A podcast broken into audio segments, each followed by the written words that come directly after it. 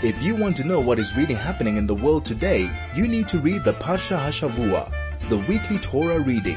Join Rabbi Mendel Lipskar for the next hour as he delves and enumerates the themes running through the weekly Torah Parsha, only on 101.9 Chai FM. And a wonderful Shabbos, all of you. A special air of Shabbos it is. It's the 15th of the month of Kislev. It's the full moon during the month of the miracle of light the full moon of the moon shining, the light of the moon which produces the incredible light at night. When things look dark, when things look, well, unclear. We look to the moon for clarity. We look for the moon to grow, to develop, to bring that shining light into our lives. As we discussed in the last couple of weeks, the month of Kislev is the month of miracles, the month of light. We celebrate the festival of light very soon. Well, around the corner, 10 days time from now, we're going to celebrate Hanukkah, the festival of lights. Hanukkah is the time that we understand the value of light, how it brings clarity into situations. Otherwise, we simply see the facade, that which appears when we want to understand the essence of something, when we want to understand that which something truly is, we need light and a special light a particular type of light. And today being the 15th, the full moon, during the month of light, during the month of miracles, what a special time it is. And of course this week, on Tuesday, we are going to celebrate the wonderful, excuse me, the wonderful festival of the 19th of Kislev, Yud-Tes Kislev, when we celebrate the liberation from Tsarist prison of the first Lubavitch Rebbe, Rabbi Schneur Zalman of Liadi, the author of the Tanya and the Rav Shulchan Aruch. He was put into prison on trumped up charges of treason and other such nonsense. He was supporting Israel. He was supporting the small Jewish community in Israel at the time. And his opponent said, well, he was supporting the enemies of the Tsar who lived in the Middle East. It was a very difficult time for the first Rebbe and his Hasidim, in fact for so many Jews within Russia. Miraculously, all these charges were proved to be, well, empty and foolish on the 19th of Kislev.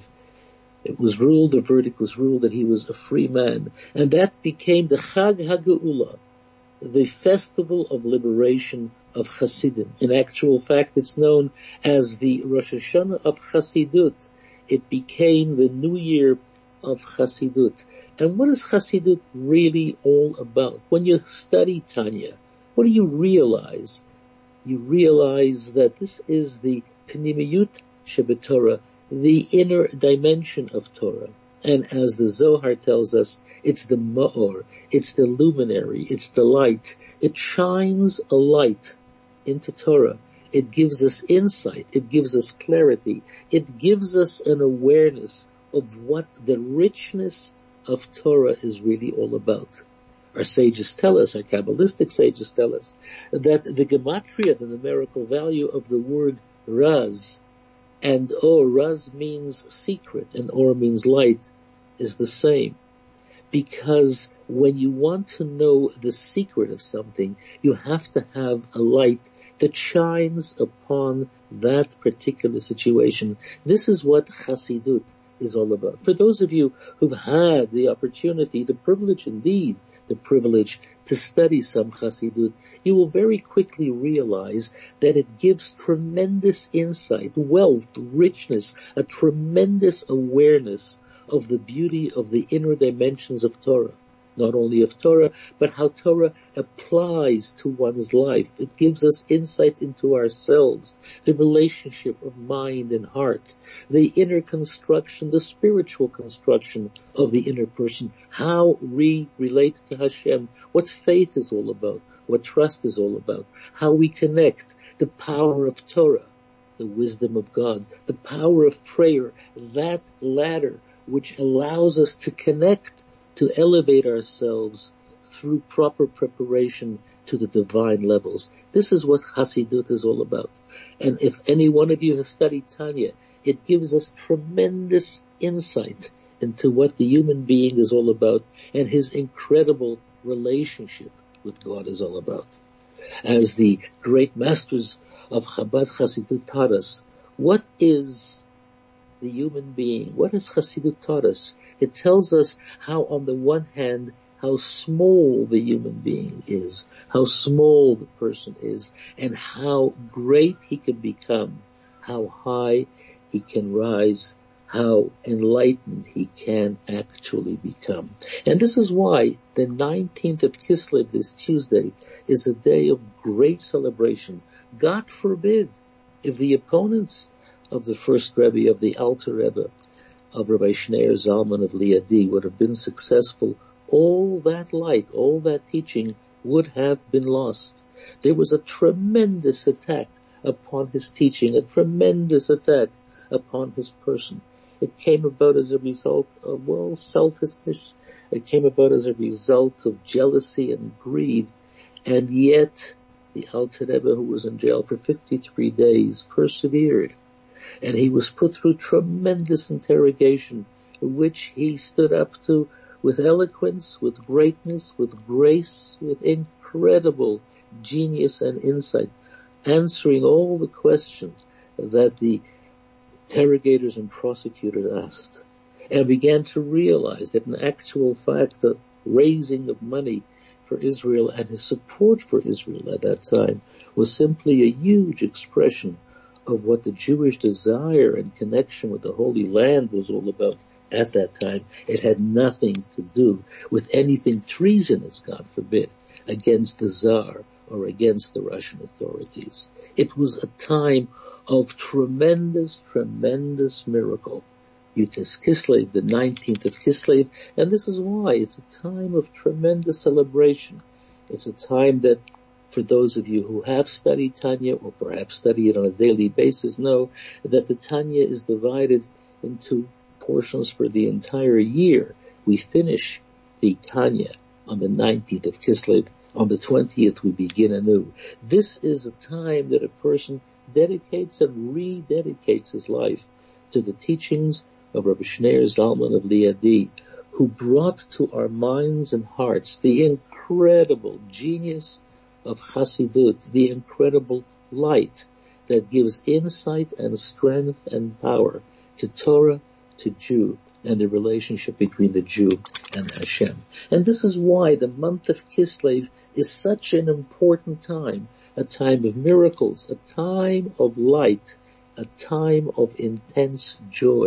And we are privileged, we are privileged that we can take part in all those things through study, through awareness, through making our own lives a little bit better, by dedicating ourselves, by studying a bit more, by becoming better at what we could be and what we should be. More of that soon. This is the Parsha Hashavua with Rabbi Mendel Lipskar, only on 101.9 Chai FM. We're talking about the great celebration of Yud-Tes Kislev, the 19th of Kislev, but we mustn't forget the Parsha of the week, Vayishlach, the great encounter between Yaakov and his brother Esav, who has vowed to kill him. What does Vayishlach mean? And he sent. Who sent? What did he send? From whom to whom? as I said before, the great encounter between Yaakov and Esav. Brothers who were twins, born twins, but because of their very different personalities, their very different views on life, their very different values in life, their very different understanding of what God wants in this world, their very different understanding of how this world has to function. Well, they lived very different lives. Yaakov was a man dedicated to the study of Torah. Yaakov was a man dedicated to living a life that was based upon decency and goodness and morality and honesty. Esav was a man who had dedicated his life to power, to violence, to anything but the laws of Hashem. And Esav had vowed to kill his brother because he thought his brother had stolen the blessings from him. And Yaakov is now on his way home. He has worked at his uncle Lavan for 20 years. His wives, his magnificent family. He amassed a huge fortune. But he knows that before he can go home and reunite with his parents, Yitzchak and Rivka, Isaac and Rebecca, he has to encounter Esau along the way. And he's not sure what the intentions of Esau are. Is Esau still angry? Is Esau going to meet him as a brother with love, with affection? Or will Esau meet him as a person of violence dedicated to destroy him? And he sends messengers and he finds out that Esau is marching toward him with 400 armed men. An army. A powerful army. With one motive. And that is to destroy Yaakov and his family. And our parsha opens up with the words, Vayishlach Yaakov Malachim Lefanav, and Yaakov sends Malachim ahead of him to Esav, his brother, who lives in the land of Seir. This is a very critical and pivotal moment. Yaakov and Esav are going to meet once again. These two brothers, estranged brothers, who have lived apart for many, many years in concept, in attitude, and geographically as well. But this is a moment where they're going to meet and there's going to be some sort, some sort of reunification. Will it be gentle or will it be violent? And the Parsha opens up with the words, and Yaakov sent Malachim to Esav. Now Malachim can be translated in different ways. Malachim can be messengers. He sent emissaries to Esav with gifts, with messages of peace, ambassadors. Malachim can also be translated as angels, divine messengers. Rashi, who always, well, translates the words of Torah in its most literal sense, what does Rashi say? Rashi says, Vayishlach Yaakov Malachim, and Yaakov sent Malachim. Rashi tells us, were they emissaries? Were they ambassadors? Rashi tells us, Malachim Mamish. They were actual angels. And this boggles the mind. Esav is not a man who relates very well to angels. Esav is a man of physical might and power. Esav is a man who respects power. Esav is a man who respects strength. He respects wealth. He respects physical might and power.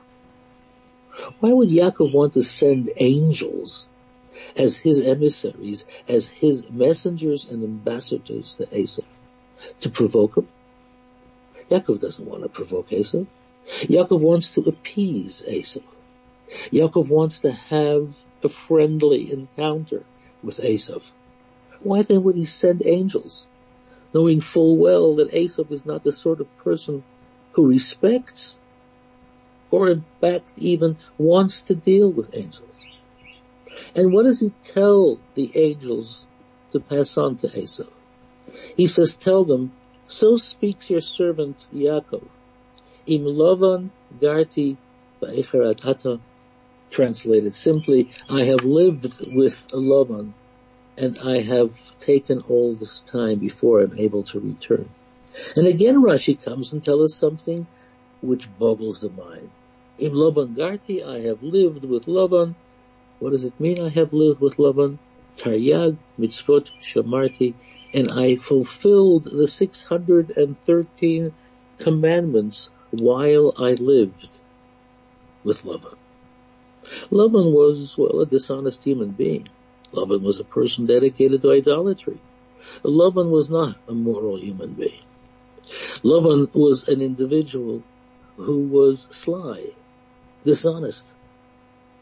Why is Yaakov telling Esau that despite the fact that he lived in a society headed by someone like Laban, who was not, who was not given to morality and ethical behavior, why does he want Esau to know that despite the fact that he lived there for so many years, he still fulfilled the 613 commandments? Would Esav be impressed with something like that? Obviously not. Esav is not someone who respects the 613 commandments. He is not someone who respects the fact that these are the laws of Hashem. He has his own system of laws based upon physical might and power. What is this really all about? As we take a look at the story, and the story develops, yes, Esav is on his way to destroy Yaakov. But as they approach each other, Esav is overcome with a tremendous sense of brotherly love. And Esav recognizes something in Yaakov that he can use to his benefit. And he says to Yaakov, and I'm, well, rushing through it a bit. He says to Yaakov, Yaakov, I have a great plan. Why don't we form a partnership, you and I? You have your views of the world. I have my views of the world. You're a man of ethical behavior and religion. I am a man of physical might and power. I believe in armies. I believe in physical strength. Why don't we form a partnership? You will run the religious affairs of that society and I will run the material and physical affairs. You take care of the religion and spiritual activities. I will take care of the rest. And the words they use, interesting. Esav says, come, let's travel together. Let's take the journey of life together. You know, you and I, we can control the whole world. Everybody would fall at our feet. They would see you as a religious person for those people so inclined. And they would see me with my armies, with my might, with my power. And they would, in fact, have the necessary respect. Together, we could control the world.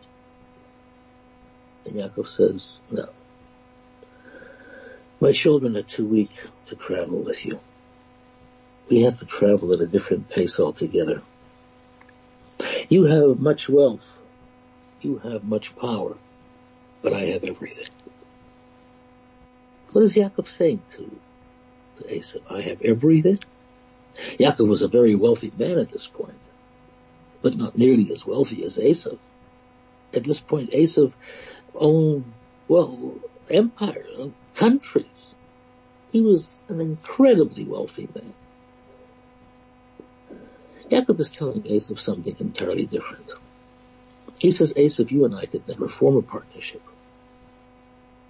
Because to me, religion is not some detail, some area of life within a larger structure.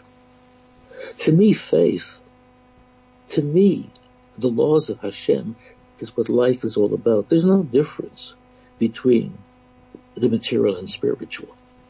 It's not that there is the might and power and wealth and physical, and then there's an area called the religious and the spiritual. To me, it's all the same. Everything about life is governed by the laws of Hashem. Everything about life is determined by what Hashem says. And therefore I could never form a partnership with you. Because to me the entirety of life, the entirety of life is represented by that which I believe in and which I stand for. And it's not two separate worlds. It's not two separate ideas working hand in hand. That's not the way it works. It's one value system and everything fits in perfectly. And therefore, Esav, you go your way, and I'll go my way. And perhaps one day you'll begin to recognize and realize that what I stand for, you'll learn to respect. And this is why from the word go, what does he send? He sends him angels. Because Yaakov knows that Esav is going to offer him this type of deal, this type of partnership. Yaakov tells him, I'm sending you angels. Understand my life. Now Esau was familiar with angels. After all, he grew up in the house of Isaac and Rebekah. He knows what angels are all about. He disregards them, he rejects them, but he knows them. What Yaakov is saying is, Esau, this is my environment. This is what I relate to. This is what I believe in. This is what I stand for. This is my world. It's not a part of my world. It's the entirety of my world. He says, listen, tell him that I lived with Lavan for 20 odd years. And I was in a society that was corrupt and unethical and immoral. But I retained my faith 613 commandments. I was not influenced by that way of life. I was not influenced by that behavior. I didn't allow that type of society to corrode that which I stand for and that which I believe in. Esau, you can't impress me with your wealth, with your power, with your ideas. It won't work. And therefore, Esau, don't even try to offer me some sort of partnership in your world because I don't want a partnership with that world. I want an entirety. I want a world that respects the word Hashem. I want a world that respects the law of Hashem in every single area. Not only the spiritual, but the physical as well. And this is why I know full well, even in the house of Lavan, I fulfill the law of Hashem. This is the powerful but subtle message that Yaakov is sending to Esav, telling him, I don't believe in two worlds. I believe in a world where everything is governed by the laws of Hashem and the Torah of Hashem. More of that soon. This is the Parsha Hashavua with Rabbi Mendel Lipskar, only on 101.9 Chai FM. We're talking about the incredible relationship with Yaakov and Esav, where although Esav offers this deal to Yaakov, Yaakov refuses because Yaakov tells Esav, we are very different people. We can never have a partnership. Our views of the world are very different. I believe every single area of life is governed by God, and you believe that there is a small place within your world for matters religious. I believe the entire the entire life, the entire world is governed by Hashem. And we take a look at this incredible exchange between Yaakov and Esav, and this gives us insight into, well, the ongoing history of the Jewish people. The Jewish people have often been faced with this dilemma. Do they form a partnership with the philosophy that says, you know, come and join us and we will give you a place within the, well, greater scheme of things of life where you can exercise your religious beliefs within the borders of our political systems within our political value system. And the Jewish people have often, and I believe foolishly, accepted that type of thinking. And what happens after a while? The political system, that type of thinking overwhelms the Jewish religious dimension and it falls apart. Jewish religious life is not a specific area. It is totality of life. And this is something that we have to stand for. Is it, is it easy? Is it simple? No, it's not. It comes with tremendous challenges. And we are the witnesses to those challenges. We've gone through history and we've gone through incredible exiles.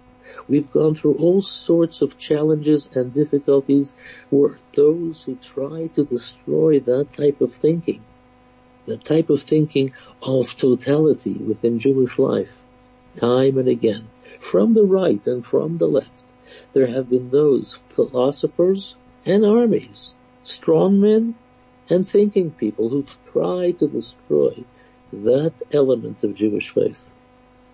Many times, many times they were successful in destroying many lives, but they haven't destroyed Jewish life. We survive. And within this parsha we come across an incredible, well, people say an incredible sideshow, but it's not and that's the death of Rachel along the way. They're on their way to Hebron, to Kiryat Arba, where Yitzchak and Rivka live. But along the way, Rachel, well, gives birth to her second son, the last son of Yaakov, Benjamin Benjamin. And in childbirth, Rachel passes on along the way in a place called Lechem, Bethlehem. And well, one is saddened by that because she did not accompany Yaakov all the way to Hebron and wasn't ultimately buried in Me'arat HaChpelah, in, well, the cave of the patriarchs, the double cave. But in actual fact, when the Jewish people are led to exile at the time of destruction of the temple, they stop at the tomb of Rachel along the way. And she is the one who appeals on high for mercy and compassion before the heavenly courts. And she accomplishes that. Not the other matriarchs, not the patriarchs, not Moses, not Aaron, not anyone. It is Rachel who dies along the way. What is that story really all about? To remind us that even though the Jewish people suffered and continue to suffer sometimes in exile because of their incredible faith by not giving in to a partnership with other systems, but remaining loyal to the exclusivity of Jewish life governing every single area of life. We think to ourselves what will happen. We mustn't forget that the journey, though it might be difficult, it might be a journey that takes us into exile. Rachel is there, pleading on our behalf, asking God for mercy, and she accomplishes it. And here we are today, thousands of years later, talking about it, rejoicing, celebrating, speaking about those values that are real, recounting the incredible exchange between Yaakov and Esau thousands of years ago, and understanding what in fact took place, and trying to apply it to our own lives today. And we connect it with the story of the first Lubavitcher Rebbe, the founder of Chabad, who wrote the Tanya. Because he speaks to us in Tanya about the body and the soul. And so many Jewish thinkers saw the body and soul as two separate, uniquely separate things. And he said, they might be separate, but they are united both being part of God's creation.